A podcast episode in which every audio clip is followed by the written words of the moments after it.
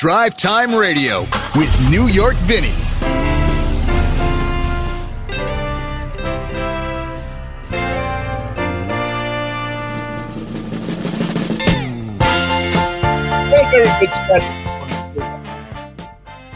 And to you, and to you, and to you, and everybody that looks like you. It's Drive Time Radio here on KKNW, Saturday morning, as we usually are with you, as uh, it's back to summer in Seattle. Gray and cool, and I don't know what's going on down by Nathan. We'll check in with him in a minute, but uh, certainly, uh, man, it. Uh, I think it's.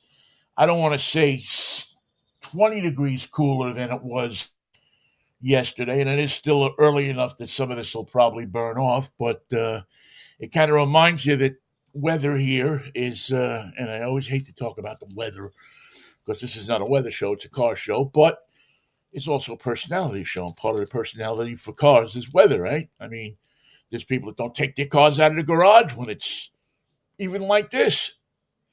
I mean, I know people that have cars that will not take them out of the garage if the weather isn't perfect. I mean, it's a car. It's meant to uh, go out on the road. I can understand you not wanting to take it out in the winter. Although there's more than several times when I was back east that it was uh, snowing like crazy.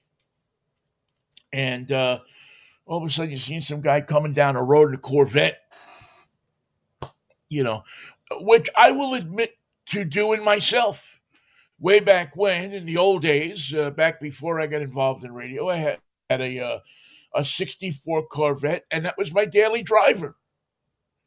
I mean, that was the only car I had. So when I went to work, I used to tell you know, I, it went with me. Snow, rain, sleet, you name it, the Corvette went with me. And um, and I mean, I drove that thing and I was at the time I was an insurance adjuster, insurance appraiser. I used to go out and look at uh, wrecks and appraise them for companies, and I would go out and drive that car in rain, snow, sleet. You know, it had a removable hard top. I remember, you know, and in the '64 Corvettes, the hard top, when you put it on, never quite sealed up to the top of the windshield frame, so it would always leak so when I would take it out, and you know, again, let's let's call it for what it is. A Corvette back then. This was 1970. This is 64 Corvette in 1970. Yeah, yeah, yeah, yeah, yeah, yeah, yeah. Nine, eight, seven, something like that. Uh, there was plenty of them that people used for uh, for daily drivers. They didn't have the, they weren't the um, uh, you know the uh, museum pieces that you see today. Now, if I saw somebody taking a '64 Corvette out in the snow, I'd follow him down the street and scream at him. But you know, at this time, I mean, I think I, I paid twenty two hundred dollars for the car, and that was you know that was size money back then. But you know, if somebody hit it, well, you know, you went out, you got parts, and you fixed it. It wasn't uh, that the car was a show queen you know, with my 62, my most recent Corvette.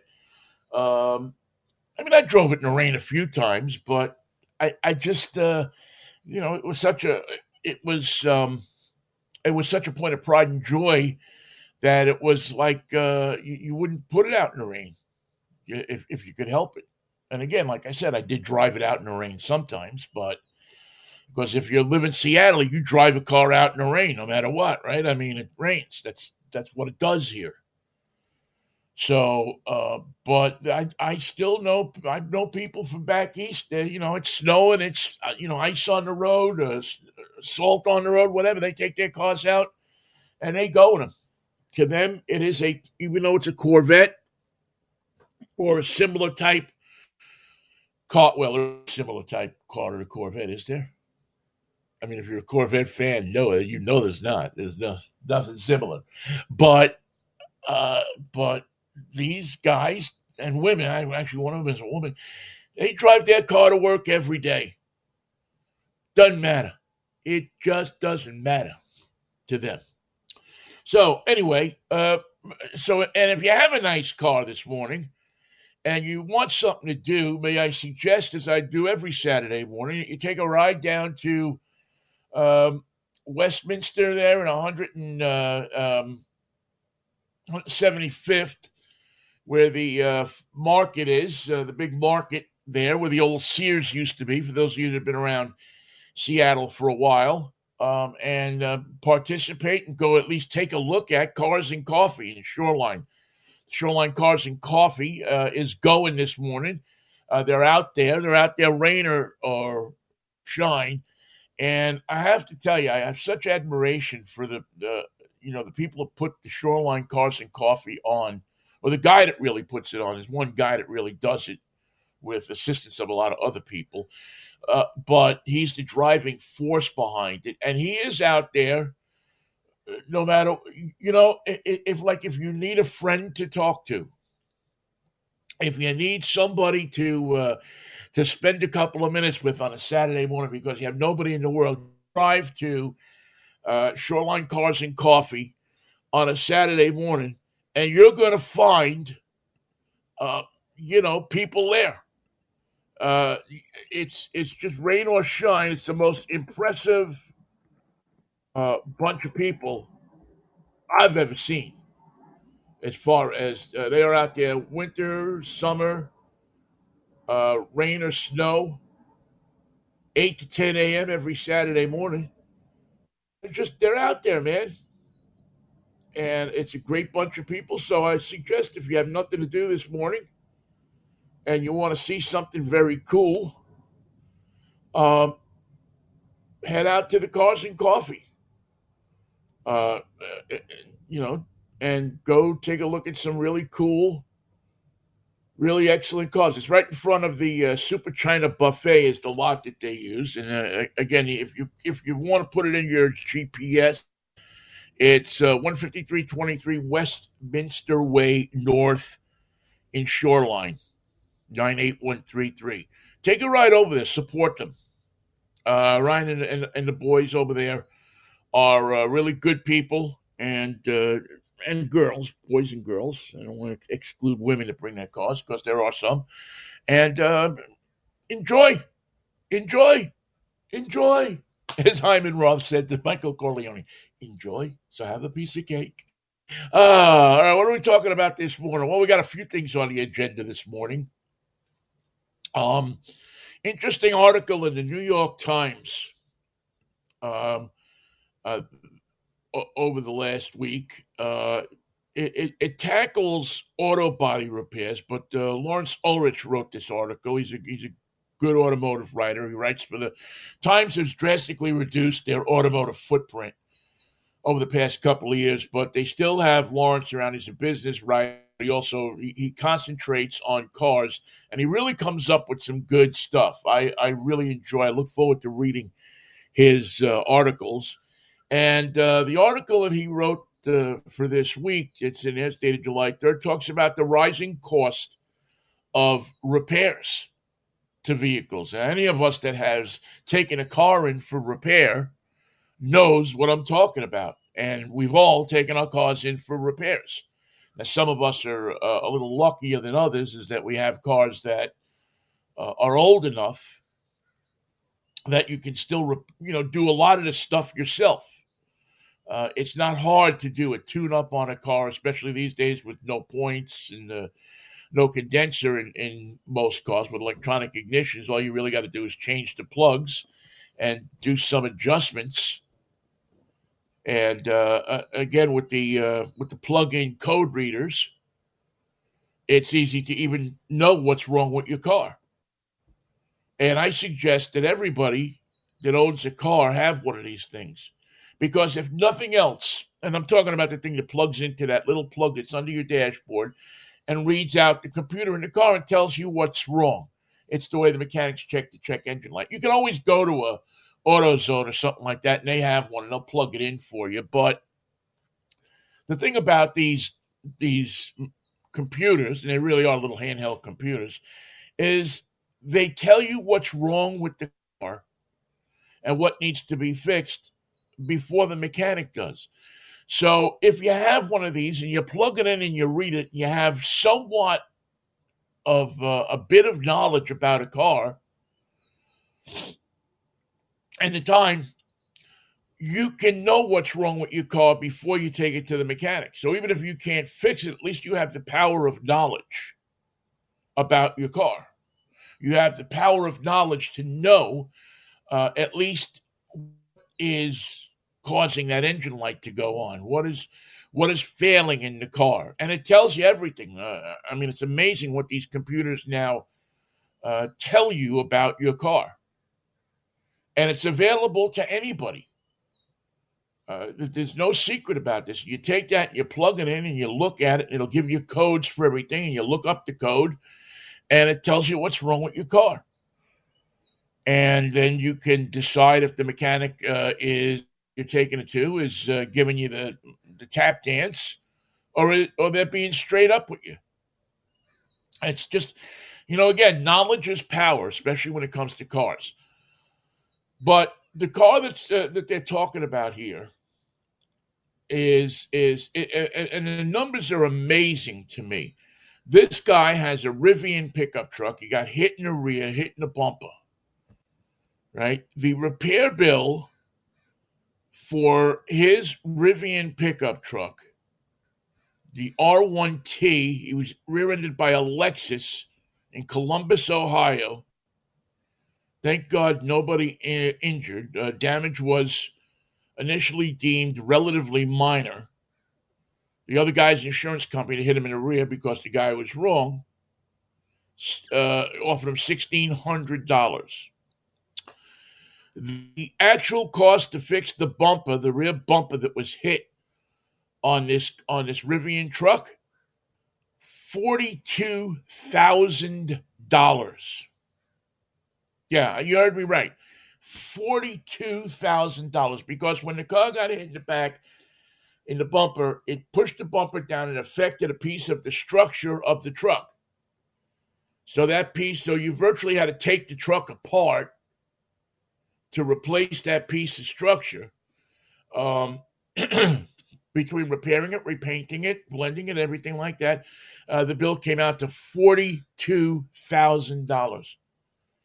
Now, back in the day when I owned a, an auto body shop and tow trucks and stuff like that, we thought if a car reached a thousand dollar repair bill on a major front collision, fifteen hundred, two thousand dollars, that it was a lot. But in these days of electric vehicles, in these days of computers, in these days of sensors in the bumper, that once they get hit, and let's face it, in these days of lawsuits, because you don't want to put a sensor back in a bumper if you own an auto body shop. You don't want to use a used sensor and find out that it doesn't work anymore because that opens you to a lawsuit. So everything's got to be new from the factory. And um, it runs into tons of money. Now, this is a, a, bit of an extreme case, I will admit, but anybody who's had a car repaired in the last couple of years knows that two things are true. Number one, it costs more than you ever expected it to cost. And number two, to get parts and to book an appointment in a repair shop these days, especially an auto body shop, is next to impossible. You got to know somebody.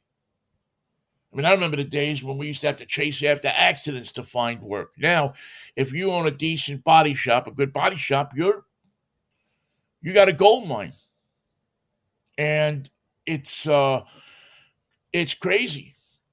And there are certain brands now with this new model that, that will not let you don't want you to take the car to an independent shop. You have to take the car back to a dealer. Uh, uh, Rivian is one of those. Tesla is another one. And what Tesla does is they refuse to sell parts to aftermarket shops or to um, you know collision repair certain certain shops. They have to be Tesla certified. So when you put a dent in your fender, Tesla doesn't want anybody working on that but a Tesla certified repair shop.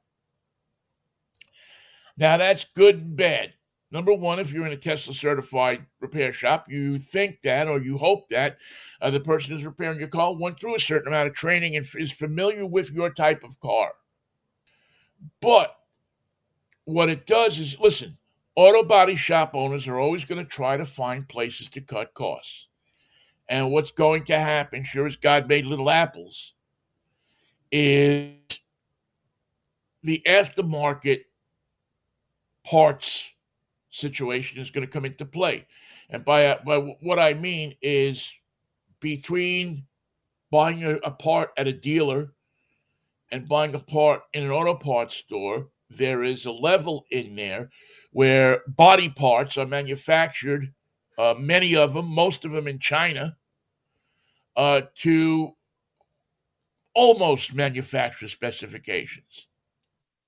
So they're using uh, you know, they've either stolen the uh, the plans, you know, the, the, the technical stuff, or they've actually bought the rights, and they stamp out fenders and door panels and stuff like that from uh, and the, uh, from from metal and sell them at a reduced price because their labor is obviously much cheaper than the factory here in the United States or wherever the factory is.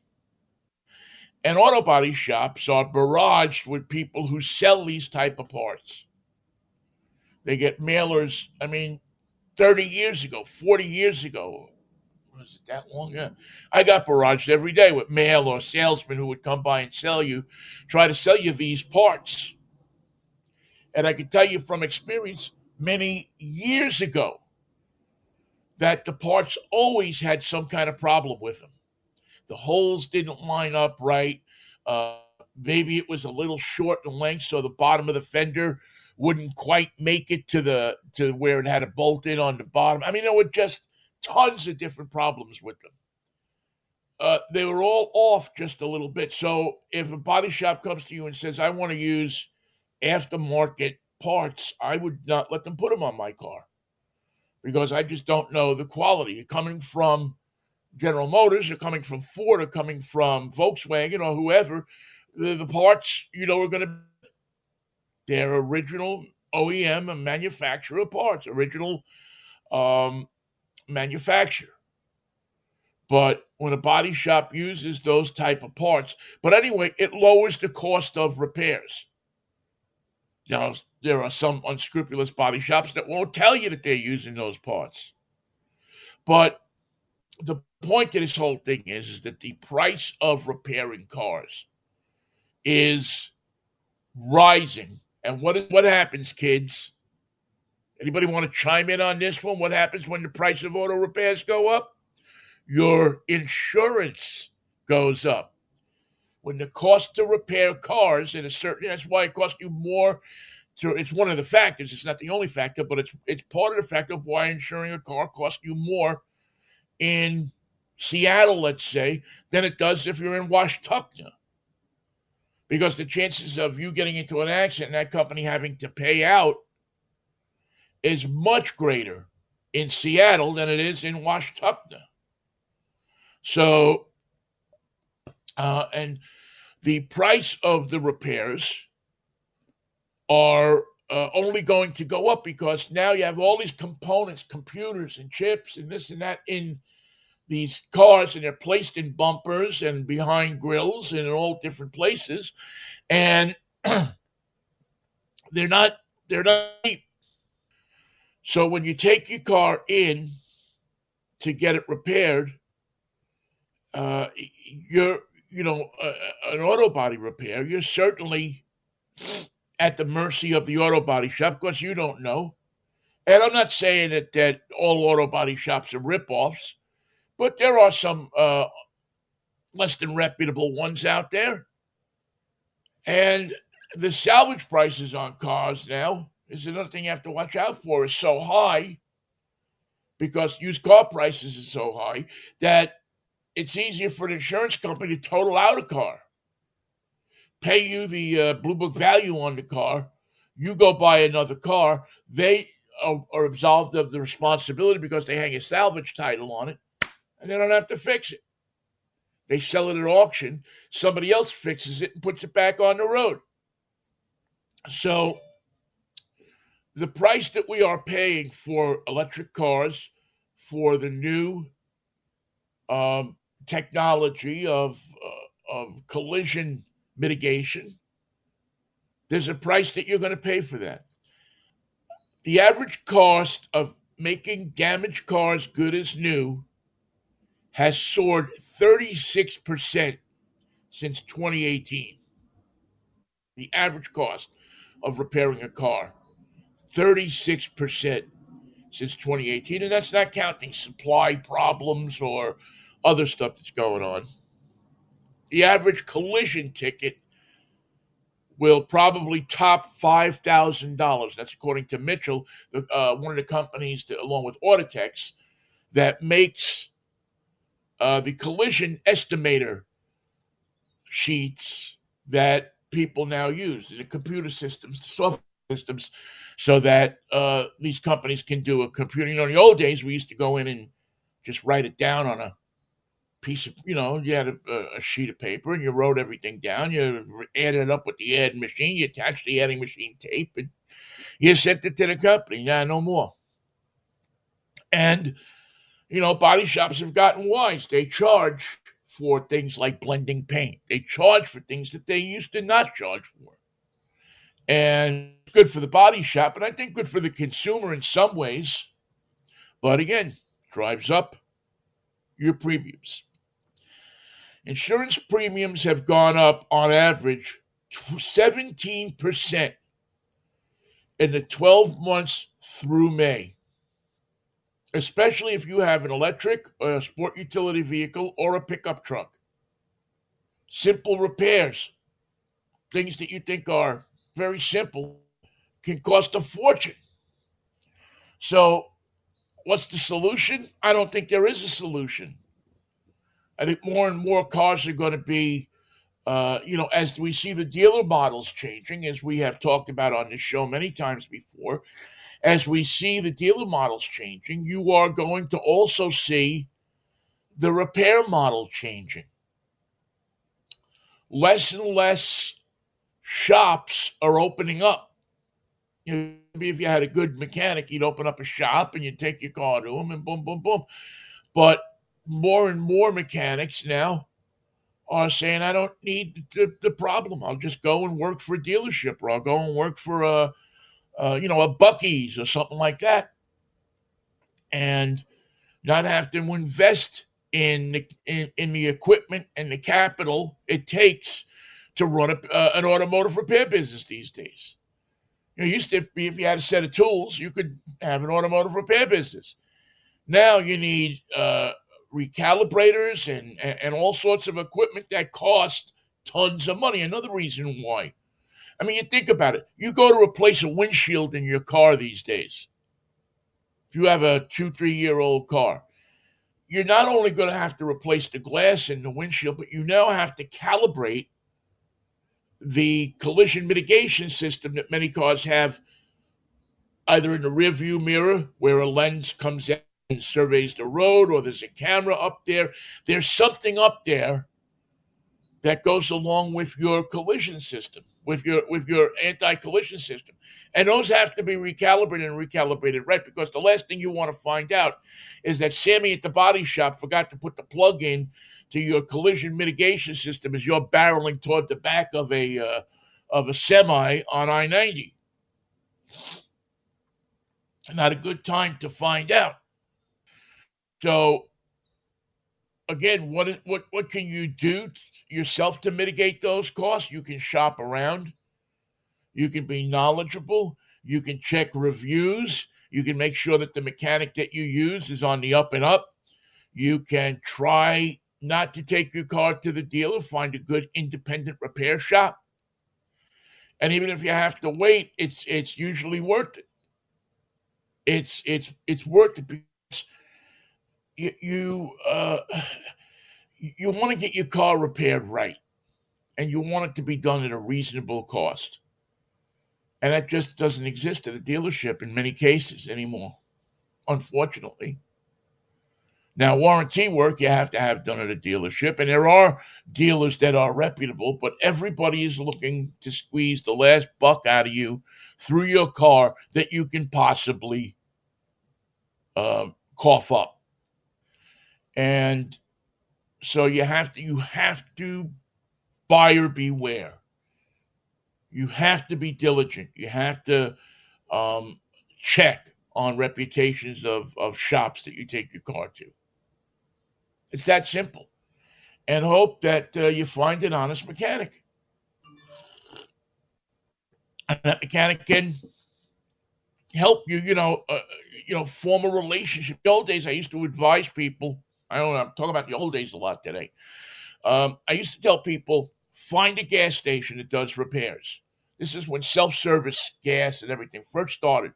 I told all my friends, find a, a gas station that has a mechanic and go there for whatever you need. Don't go to Sears. Don't go here. Don't go there. Go there if you need air in your tires, if you need an oil change. Yeah, you can get oil change at Grease Monk.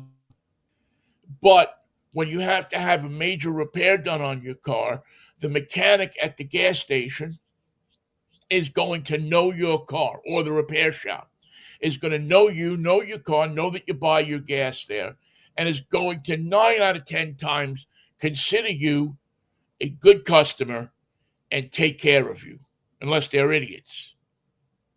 Uh, uh my father taught me that many years ago. And, and I saw that he would take care of the customer who were his repeat customers um, their cars went to the head of the line. He used extra care with their car because that's who he built his business on.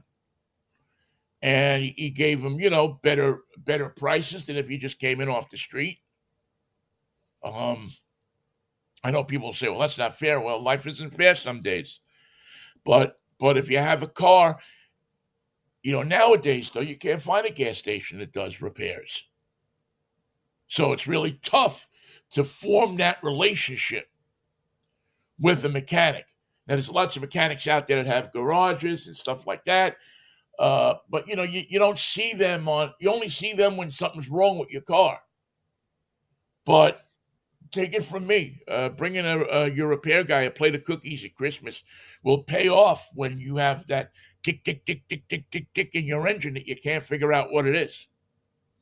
I'm just saying. Um, all right, it's uh, why don't we uh, bring in our good friend Nathan, who is uh, steadfastly holding down the fort uh, back at the um, at the broadcast center. Good morning, Nathan. Good morning, Vinnie. Happy Saturday. Oh, happy Saturday, Nathan. Are you always this happy? I'm always happy. Like when you get up in the morning, are you like just sunny Jim? You know, uh, sometimes it'll take a little bit longer to get out of bed, but you know, sometimes there's mornings I wake up and I don't know if you ever watched Mr. Bean and he wakes up on a Christmas morning and he's all jumping around and happy. That's me. Uh, I haven't seen it, but I've, I've seen him. I've seen the actor. One of my favorite movies is Rat Race. Oh yes, so, that's uh, a good I've one. Seen, yeah, yeah, I've seen him in, in that Rowan Atkinson, the uh, the actor that does Mr. Bean. I got the right guy, right? Yeah, yeah, Enrico Pollini. Yes, yes. well, you know, and that movie is is a kind of remake of one of my favorite old movies, which is a car chase movie. Believe it or not, uh, it's a mad, mad, mad, mad world. Mm-hmm. Have you ever seen that? Uh no, but I know the song. It's a small, small, small, small world. No, no, this is totally different. oh, Nathan, here's a homework assignment for you. When you're looking for a movie to watch, watch the the full version of it's a mad, mad, mad, mad world. Okay. It's a great it's a it's it's a great movie, man. Now you probably won't identify with a lot of the stars. This movie came out in 1963. The people that were in the movie, everybody in Hollywood was in this movie. Mm. This movie was so hyped that people were calling up the uh, producer of the movie wanting to get in the movie. Uh, it's so it, it, the the star power of this movie was such that Jerry Lewis is in the movie and doesn't even get a credit. Wow.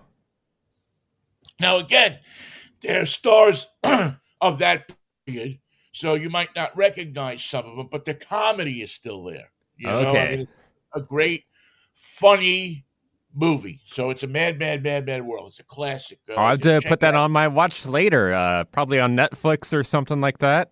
Yeah, yeah, I think it is on. It's it's on most everything. I mean, it's it's it's Yeah, a, a, a pretty. uh you know, by this time, it's a classic. I, I figure that Nathan is the only person in the world that hasn't seen the movie. So they're, uh, you know, it's pretty much out there to see. Uh, how are you, pal? How was your fourth? Okay. I was pretty good. I mean, I got a dog at home that, you know, is not the biggest fan of them. She's not like a terrified type dog, but, you know, when it happens, she gets uneasy and she just wants to go be alone and find a place to sort of make her den and just take cover for the night. Yeah, that's that's Daisy too. Daisy is uh, she's not per se like running around the house screaming or anything, but Yeah. she's she's aware that something she doesn't like is going on out there, hmm and she doesn't want any part of it. She wants to Exactly. be under the bed or in a cubby somewhere where she can hide and and not hear as much noise as she does. Uh, there's those. Uh, have you considered getting? I saw them advertised before the the jacket that you put on the dog to make it feel better. I don't know why it doesn't yeah. have The thunder jacket or thunder vest. Yeah, something like that. Yeah. No, Is that something- um, we try to make a positive out of you know what she does like try to give her treats and encourage fun with the fireworks rather than going high it's like no you don't need to hide you can have fun see we're having fun you should have fun too One one day you're gonna walk in the house. It's gonna be Fourth of July, and the dog's gonna be looking out the window, going, "Ooh, yes Ah. that's what we're trying to do ah." instead of howling at the full moon howling at the fireworks even though she's never howled yeah. Well, you know, she'll get she'll get there. The older they get, the more they howl. It's true. Yeah, of, we'll uh, see of of companions and dogs. it's I hard mean, enough just to get our dog to speak i mean she'll bark Ah. on her own but i mean we can't teach her to speak a command See now, da- now Daisy will howl. Daisy will Ah. um, when she comes down in the morning. She comes down by my by my door downstairs, and um, she will just oh, and she's out there just just just howling to beat the devil until I I let her in or put her out in the backyard and let her let her romp around a little bit or something like that. We have a little setup back here. She have a, a cable, a little you know chain hmm not what is it a leash and you know you can put it on her and she just sits out there and hangs out but i can't chase her down the street man what kind of dog is daisy again uh, a labradoodle Oh, okay. Yep, they'll howl. yeah My Oh, dog's yeah, a no, border like- collie, and she's very stealthy. Yeah no the labs the labradoodle loves to loves to howl man uh, matter of fact one of these days i've, I've actually going to try to uh, record her and set it to music Mm. Very good So singer, huh? A, a, uh, a hit record on the uh, on the internet somewhere. You know, somewhere you'll be able to hear Daisy doing um, "I Got a Spell on You" by Howlin' Wolf or something like that. Ah, Uh, all right, you got a question you want to ask me? absolutely, Vinnie.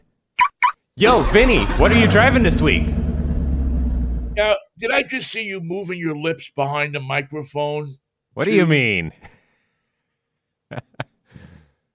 okay, I can be a modern pop singer. Now I got now I got a, a lip syncer. Now, now now Nathan's lip syncing the line. Now, why wouldn't you just say it instead of lip syncing it? it? Is already recorded? If I get the sound effects going, I mean, it's going to happen anyway. it's a band in a box. Oh man, Nathan, you are you. I, I've worked with a lot of producers in my life, man, and I got to tell you, pal, you're unique. hey, if this was a completely radio show, they wouldn't have even known. But if they watch No, us on the video with. Facebook and YouTube, then they know I lip synced.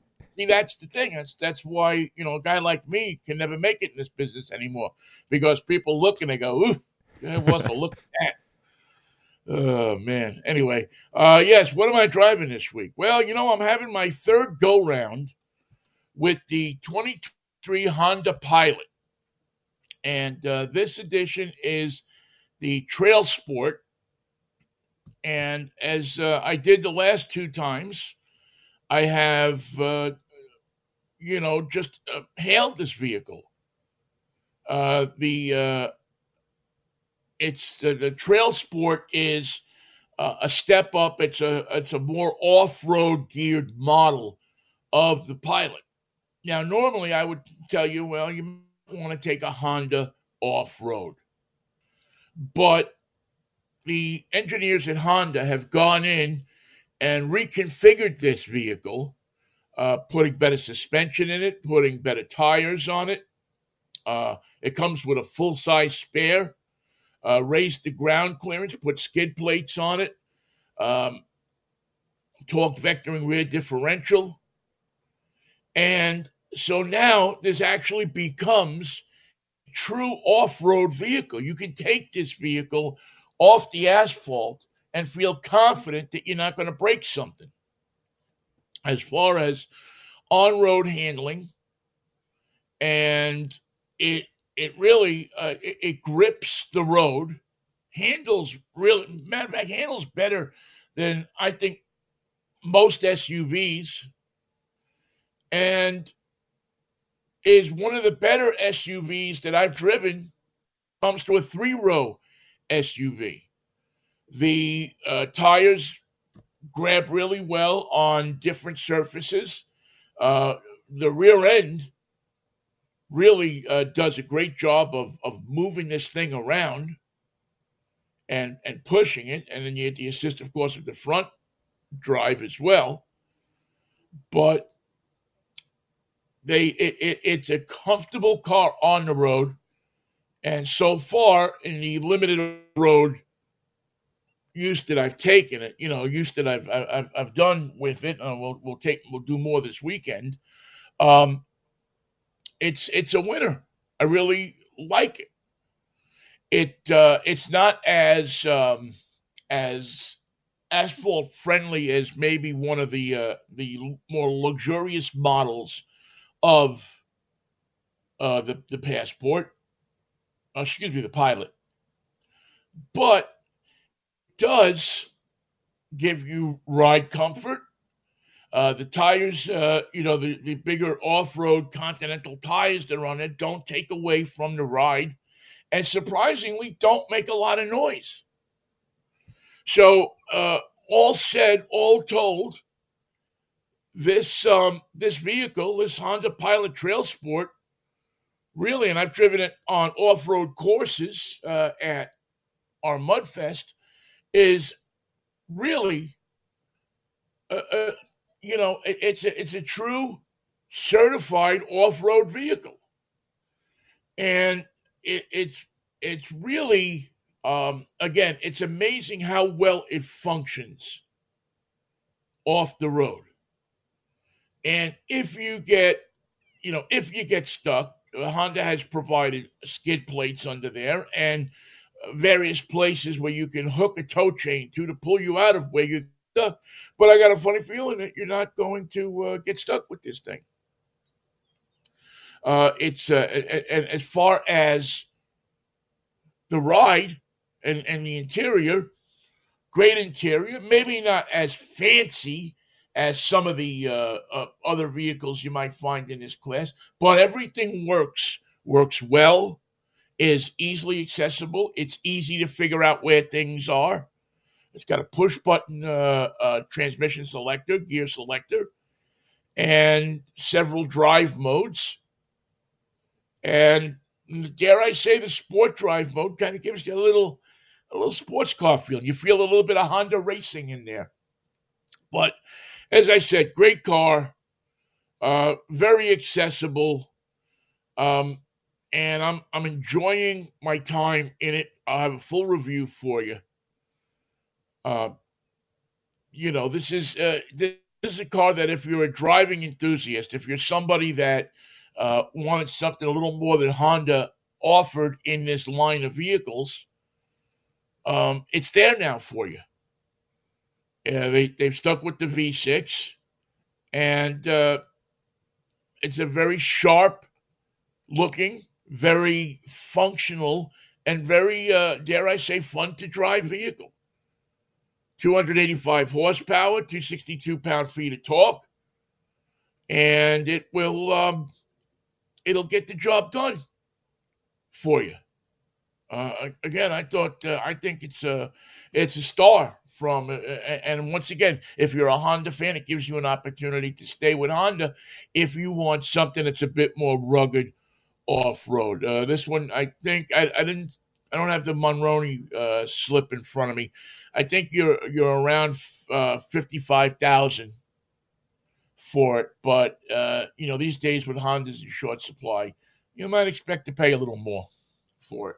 But it's definitely uh, a truck, uh, a, an all wheel drive truck, a four wheel drive truck, worth considering if you are in the market for that type of vehicle. It uh, definitely fills the need. All right, time now for our Car Tune.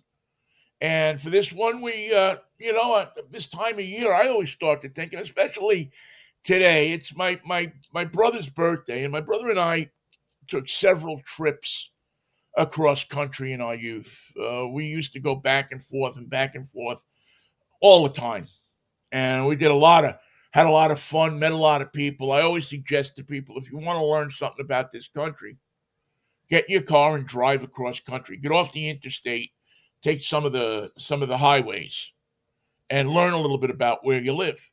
And we did that. We crisscrossed this country so many ways. Uh, mostly we did it in uh, what used to be called drive-away cars. But a few times we jumped in a van. We had a van or station wagon uh, because that enabled us to sleep in the van or the station wagon. You lay out a couple of, listen, this YouTube car camping thing is nothing new. I've been doing this for years. Uh, anyway, a, a, a, a, great artist, one of the great unknown artists, I think, of this world, unless you're hip to the music scene, Chuck Prophet uh, wrote a song about uh, his favorite cross country vehicle, the Ford Econoline, which was the Ford version of uh, their van uh, when it first came out back in 1962, I believe. And uh, Chuck so lovingly sings about his Ford Econoline. There you go, Chuck Prophet, uh, guy out of San Francisco, or at least he was down in San Francisco for a lot of the time I was there. Uh, I used to play him consistently on my old radio station, KF down there. And Ford Econoline. Uh, it's a cartoon, our Saturday morning cartoon, because we bring it to you because cars and music go together so well, as we have found out over the years. By the way, the Honda Pilot has a great uh, stereo system in it. Uh, Apple CarPlay and all that stuff. A lot of, lot of good, good sound. I was I'm very impressed with the sound in the Honda. All right, it's uh, DriveTime Radio. I'm New York Vinnie. We are uh, rolling toward nine o'clock here. I wanted to jump in on this topic as well uh, because again, it's going to cost you more money eventually. And listen, don't look at this when I tell you what this is. Don't look at it and say, "Oh, that'll never happen here," because I'm telling you. Seattle is just exactly the type of city that would adopt something like this. I'm talking about um, congestion pricing. Congestion pricing. Remember it because uh, it is scheduled to go into effect in New in April 2024. And what's congestion pricing is, is very simply uh, they are going to charge people to come into Manhattan below 60th Street, the business district. If you go below 60th Street, uh, you will have to pay a daily fee uh, that could amount to as much as $23 every time you go in.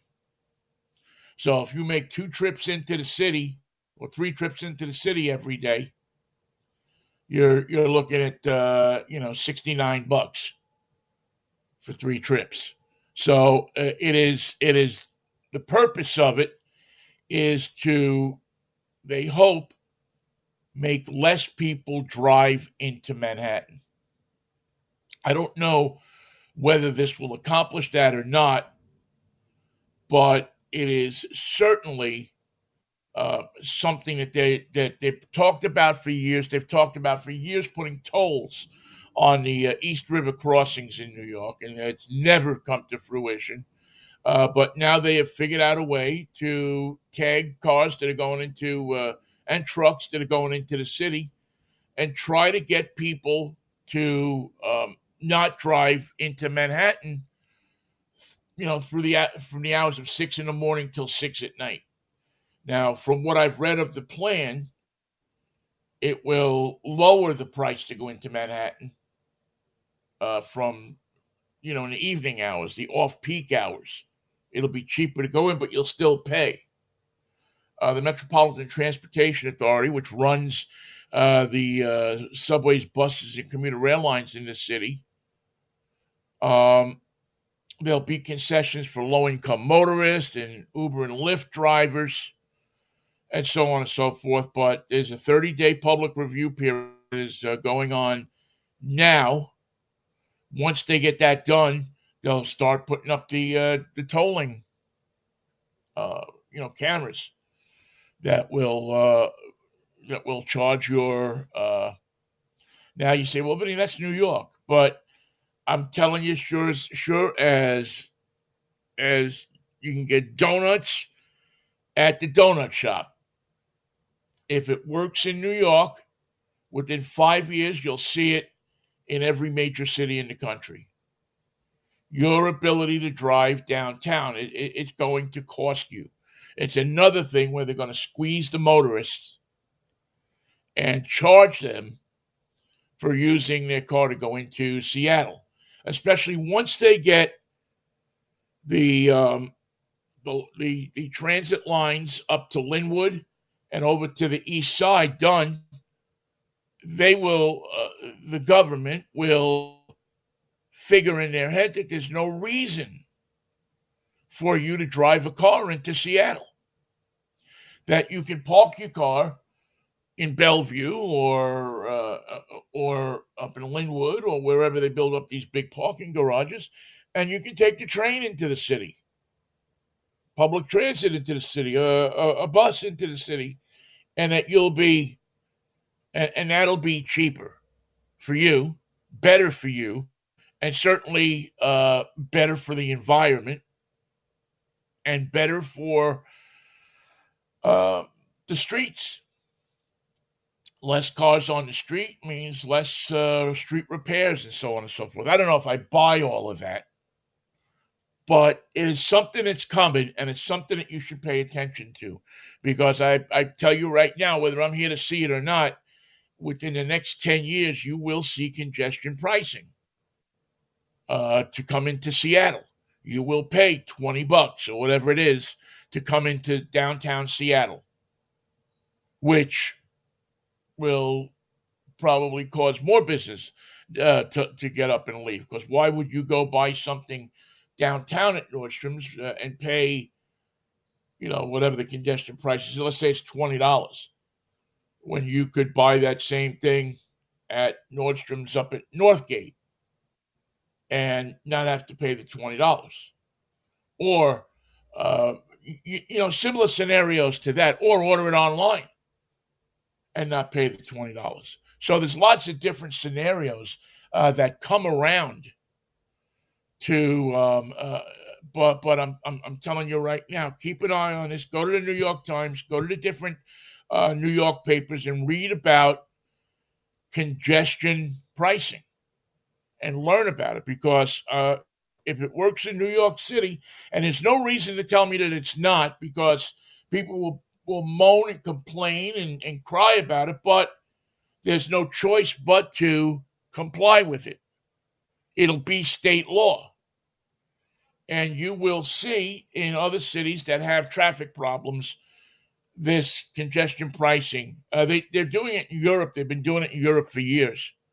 Uh, London has had congestion pricing for, I don't know, seven, eight, maybe 10 years even. And uh, certainly you hear complaints from the lorry drivers and from the, uh, the cab drivers about it. But the reality is, is that it's enforced, it's in effect, has it lowered traffic in London or in other cities that use it? I don't know. It's a good question. I haven't seen any studies yet, but I'm I'm looking for them uh, to see if it actually does lower uh, lower traffic and keep people from coming into the city in their cars. You know, I mean, I'm sitting here moaning about it at the moment, but it could be a very good thing ultimately.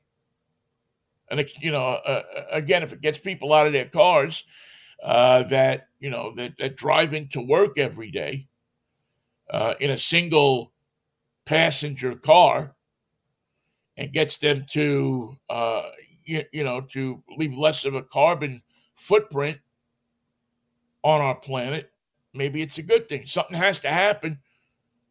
We are in the middle of a, uh, you know, uh, of what is it, the three or four warmest days the planet has ever seen.